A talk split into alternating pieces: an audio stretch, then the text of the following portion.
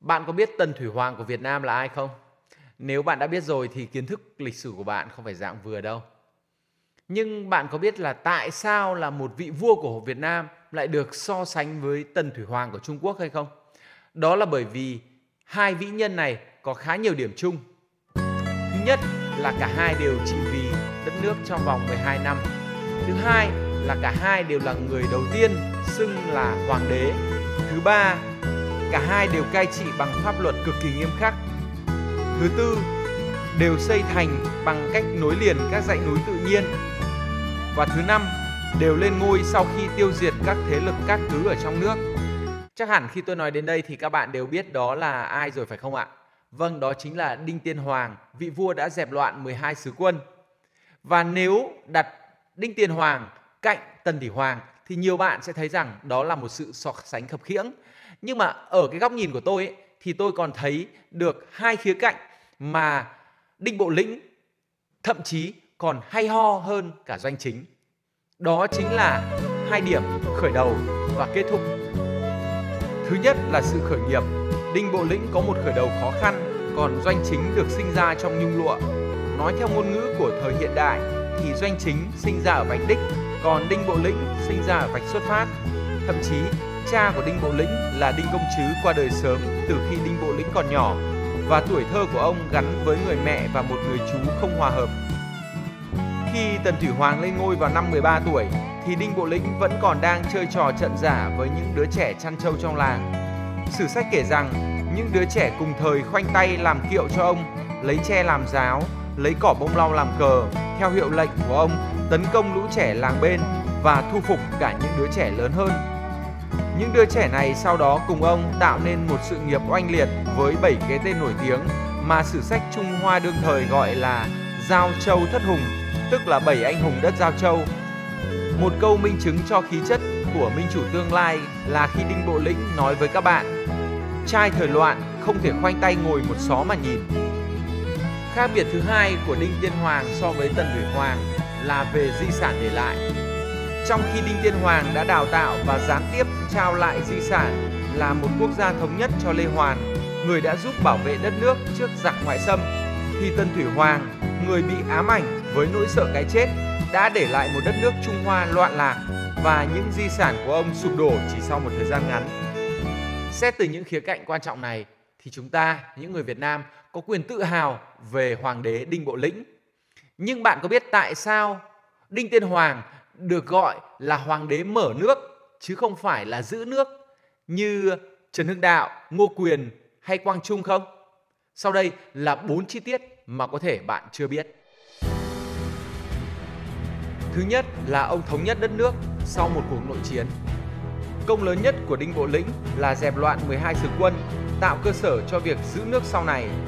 Nhưng cách mà ông dẹp loạn mới đáng chú ý. Đầu tiên, ông chọn một minh chủ, đó là sứ quân mạnh nhất, cũng là một người tài giỏi và đức độ. Trần Minh Công, Trần Lạm. Bước tiếp theo là ông chọn căn cứ địa là Hoa Lư, với lưng được dãy núi dài bao bọc, phía trước là sông Hoàng Long. Bước 3 là ông hoạch định chiến lược đánh bại 11 sứ quân còn lại bằng cách chia họ thành 3 nhóm, nhóm đánh gián tiếp, nhóm đánh trực tiếp và nhóm thương thuyết. Để thực thi được chiến lược này, ông tiến hành phân tích điểm mạnh yếu, lập kế hoạch tiến công, thương lượng và dụ hàng. Nhưng trước hết, ông lập một ngọn cờ để thu phục lòng dân với bốn chữ cứu dân, dẹp loạn. Nhờ vậy, đi đến đâu cũng được dân chúng hoan nghênh. Các bước tiến hành của vạn thắng vương Đinh Bộ Lĩnh gồm có ngoại giao với Kiều Thuận để rảnh tay đánh Kiều Công Hãn, cả hai đều là cháu nội của Kiều Công Tiễn. Đánh bại Kiều Công Hãn, Đinh Bộ Lĩnh chiếm được điểm sau lưng của hai sứ quân mạnh nhất là Đỗ Cảnh hạc và Nguyễn Siêu. Nhờ thế trận cộng kìm, quân của Đinh Bộ Lĩnh đánh tan Đỗ Cảnh Thạc. Tiếp theo, ông dùng kế hỏa công để đánh bại sứ quân mạnh thứ hai là Nguyễn Siêu. Đối với sứ quân Nguyễn Thủ Tiệp, ông tập kích quân Lương, vừa vây vừa diệt. Các sứ quân còn lại, ông mặt ra mặt điều binh khiển tướng chém ngay trong trận Nguyễn Khoan, Kiều Thuận, Lý Khuê, Lã Đường. Sau khi thu phục được sứ quân Phạm Bạch Hổ từ trước, Đinh Bộ Lĩnh còn chiêu hàng hai sứ quân họ Ngô vốn là hậu duệ của Ngô Vương để lấy lòng thiên hạ. Nạn 12 sứ quân kéo dài hơn 20 năm đã được Đinh Bộ Lĩnh quét sạch chỉ trong vòng 3 năm, thống nhất đất nước tập trung toàn bộ sức mạnh quốc gia vào tay, làm cơ sở vững chắc cho Lê Hoàn chống tống sau này. Thứ hai là đặt tên nước độc lập khỏi Trung Quốc và đề cao tiếng nói của dân tộc ngay trong quốc hiệu Đại Cổ Việt. Năm 968, Đinh Bộ Lĩnh lên ngôi, thay vì xưng vương và đặt quốc hiệu theo các hoàng đế Trung Quốc, ông quyết định xưng hoàng đế. Từ đây, Đinh Tiên Hoàng thực sự nhận về mình hai chữ thiên tử, con trời như một lời khẳng định về độc lập và tự chủ của nước Việt. Các đời Lê, Lý, Trần về sau không xưng vương hay tiết độ sứ nữa mà đều xưng hoàng đế. Đi cùng với hoàng đế Đinh Tiên Hoàng là tên nước Đại Cổ Việt. Đó là lời khẳng định với phương Bắc, đây là đất nước của người Việt chứ không phải của người Hán. Câu chuyện về việc đặt tên nước được kể lại rất hay và thêm một lần thể hiện khí phách và sự sâu sắc của Đinh Tiên Hoàng. Trong buổi họp bàn việc nước với các tướng lĩnh, bô lão, tăng ni, đạo sĩ sau chiến thắng, bộ lĩnh đã hỏi nhà sư Ngô Trân Lưu tăng thống nhiều chữ nghĩa giúp ta đặt quốc hiệu sao cho nêu được chí hướng của dân tộc được chăng vị sư đạo cao đức trọng trầm ngâm bần tăng thiết nghĩ đất ta rộng, người ta đông, dân ta quật cường. Non sông, một giải hiên ngang liệu tên đại việt nghe có thuận chăng? Mọi người cười lớn, tỏ vẻ đồng tình. Bộ lĩnh cười to hơn cả, nhận xét.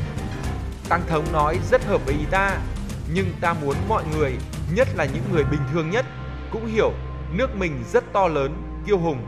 Ta muốn thêm một chữ nôm vào giữa, chữ cồ tên nước ta sẽ là đại cổ việt nghe hay đấy chứ. Tiếng cười một lần nữa lại cất lên vang dội đầy vẻ tự hào. Thứ ba là ổn định nền nếp kỷ cương phép nước bằng pháp luật nghiêm khắc thậm chí là cực hình. Sau khi đất nước vừa bước ra khỏi thời loạn lạc nền nếp kỷ cương bị phá hoại không thể khôi phục một sớm một chiều Đinh Tiên Hoàng đã dùng những hình phạt đẫm máu để gian đe. Nhà vua cho đặt một vạc dầu lớn ở giữa sân triều, nuôi hổ báo trong chuồng rồi ra lệnh bất cứ ai vi phạm phép nước đều bị thả vào vạc dầu sôi hoặc nhốt vào chuồng cho hổ báo ăn thịt. Đi cùng với các hình phạt là việc duy trì quân đội thường trực. Ông chia quân đội thành 10 đạo quân, mỗi đạo có 10 quân. Một quân có 10 lữ, một lữ có 10 tốt, một tốt có 10 ngũ, một ngũ có 10 người. 10 đạo quân này được đặt dưới sự thống lĩnh của thập đạo tướng quân Lê Hoàn. Nhờ các biện pháp này, tình hình trong nước nhanh chóng ổn định. Thứ tư là gián tiếp tạo nên nhà Tiền Lê sau này. Mà câu chuyện còn gây tranh cãi đến tận bây giờ là vụ ám sát hoàng đế Đinh Tiên Hoàng và con trưởng Đinh liễn Năm 979, Đinh Tiên Hoàng băng hà vì một cái chết bất ngờ. Tên hoạn quan Đỗ Thích một đêm nằm mơ, thấy sao rơi vào miệng, nghĩ mình có số làm vua, bèn vào cung giết vua Đinh và con trai Đinh Liễn để chiếm ngôi. Y bị các tướng bắt được băm nhỏ. Nhiều người cho rằng Đỗ Thích chỉ là một tên hoạn quan, không thể giết vua để lên ngôi được, mà đằng sau hắn phải là một âm mưu được xây dựng công phu của hai kẻ đã tư thông là Dương Vân Nga, vợ vua và Lê Hoàn, thập đạo tướng quân. Bởi vì vua và con trai lớn Đinh Liễn, người có nhiều công lao đều bị giết để mở đường cho Đinh Toàn, con trai 6 tuổi của Dương Vân Nga lên ngôi, thì sau đó mới có chuyện Thái hậu Dương Vân Nga khoác áo bào trao cho Lê Hoàn. Vì sau đó Lê Hoàn đã có công đánh thắng giặc Tống và bảo vệ đất nước, nên Lê Hoàn đã trở thành anh hùng dân tộc chống xâm lăng. Còn hình ảnh bà Hoàng hậu Dương Vân Nga đã được thơ hóa thành một con người khác, một phụ nữ được hiểu như một nhân cách lớn. Còn một chi tiết nữa khiến cho nghi án này thuyết phục hơn là trước khi bị ám sát, Đinh Tiên Hoàng đã bất ngờ quyết định bỏ trưởng lập thứ, tức là bỏ Đinh Liễn để lập Hạng Lang làm người nối ngôi. Quá căm giận, Nam Việt Vương Đinh Liễn liền giết chết Hạng Lang. Những người nghi ngờ cho rằng Dương Vân Nga là tác giả của tất cả những diễn biến này, các nghệ nhân thời ấy dẫu không dám nói thẳng ra sự thật, họ cũng gửi gắm ý chê bai vào các tác phẩm nghệ thuật ví như cái long sàn tức là giường bằng đá ở hoàng cung cố đô hoa lư nghệ nhân đã chạm khắc cả chim chuột bên cạnh thành chiếc giường của nhà vua để ngầm chế diễu hoặc ví như khi làm bức tượng của bà Dương Vân Na ngồi bên cạnh Đinh Tiên Hoàng nghệ nhân đã tô gương mặt bà hoàng hậu này bằng màu son đỏ ngầm thể hiện rằng bà hoàng hậu này đã làm nhiều việc xấu phải đỏ mặt xấu hổ đến muôn đời tất nhiên người đời gán tội cho vua chúa khen ít chê nhiều là lẽ thường tình Thái hậu Dương Vân Nga đưa Lê Hoàn, một kẻ ngoại tộc lên ngôi là một sự kiện hiếm có trong lịch sử. Ngày nay, các nhà sử học đưa ra những đánh giá rộng lượng hơn để minh chứng cho nỗi oan của Thái hậu Dương Vân Nga. Đứng trước nguy cơ nước nhà bị ngoại bang xâm chiếm, trong khi vua còn nhỏ tuổi, không thể gánh vác được đại sự, Thái hậu buộc lòng phải đưa Lê Hoàn lên làm hoàng đế để nỗ lực đánh giặc bảo vệ ngôi bảo là một việc làm quang minh chính đại, thể hiện tầm nhìn chiến lược. Việc sau khi Lê Hoàn lên ngôi hoàng đế, Dương Vân Nga được phong làm hoàng hậu để danh chính ngôn thuận nhằm giải quyết dứt khoát mối tình lén lút lâu nay cũng chỉ là việc riêng. Tình riêng trong việc chung là lẽ tất yếu ở đời. Đánh giá về một con người cần phải công minh về công và tội. Có lẽ cũng không nên quá khắt khe về phẩm hạnh của bà Thái Hậu theo tiêu chuẩn luân thường đạo lý phong kiến mà bỏ qua công lao xây dựng một triều đại mới hùng mạnh và dẹp tan nạn ngoại xâm của bà. Chưa kể, bà còn là nhạc mẫu của Hoàng đế Lý Thái Tổ, bà ngoại của Hoàng đế Lý Thái Tông. Hay thật, kể chuyện về vua Đinh mà kết thúc lại là vợ vua. Đúng là anh hùng không thể qua được ải mỹ nhân. Hy vọng rằng bạn thích câu chuyện tôi vừa chia sẻ và thêm yêu lịch sử nước nhà. Hẹn gặp lại các bạn ở những câu chuyện tổng hợp lịch sử tiếp theo trên kênh Đồng mầm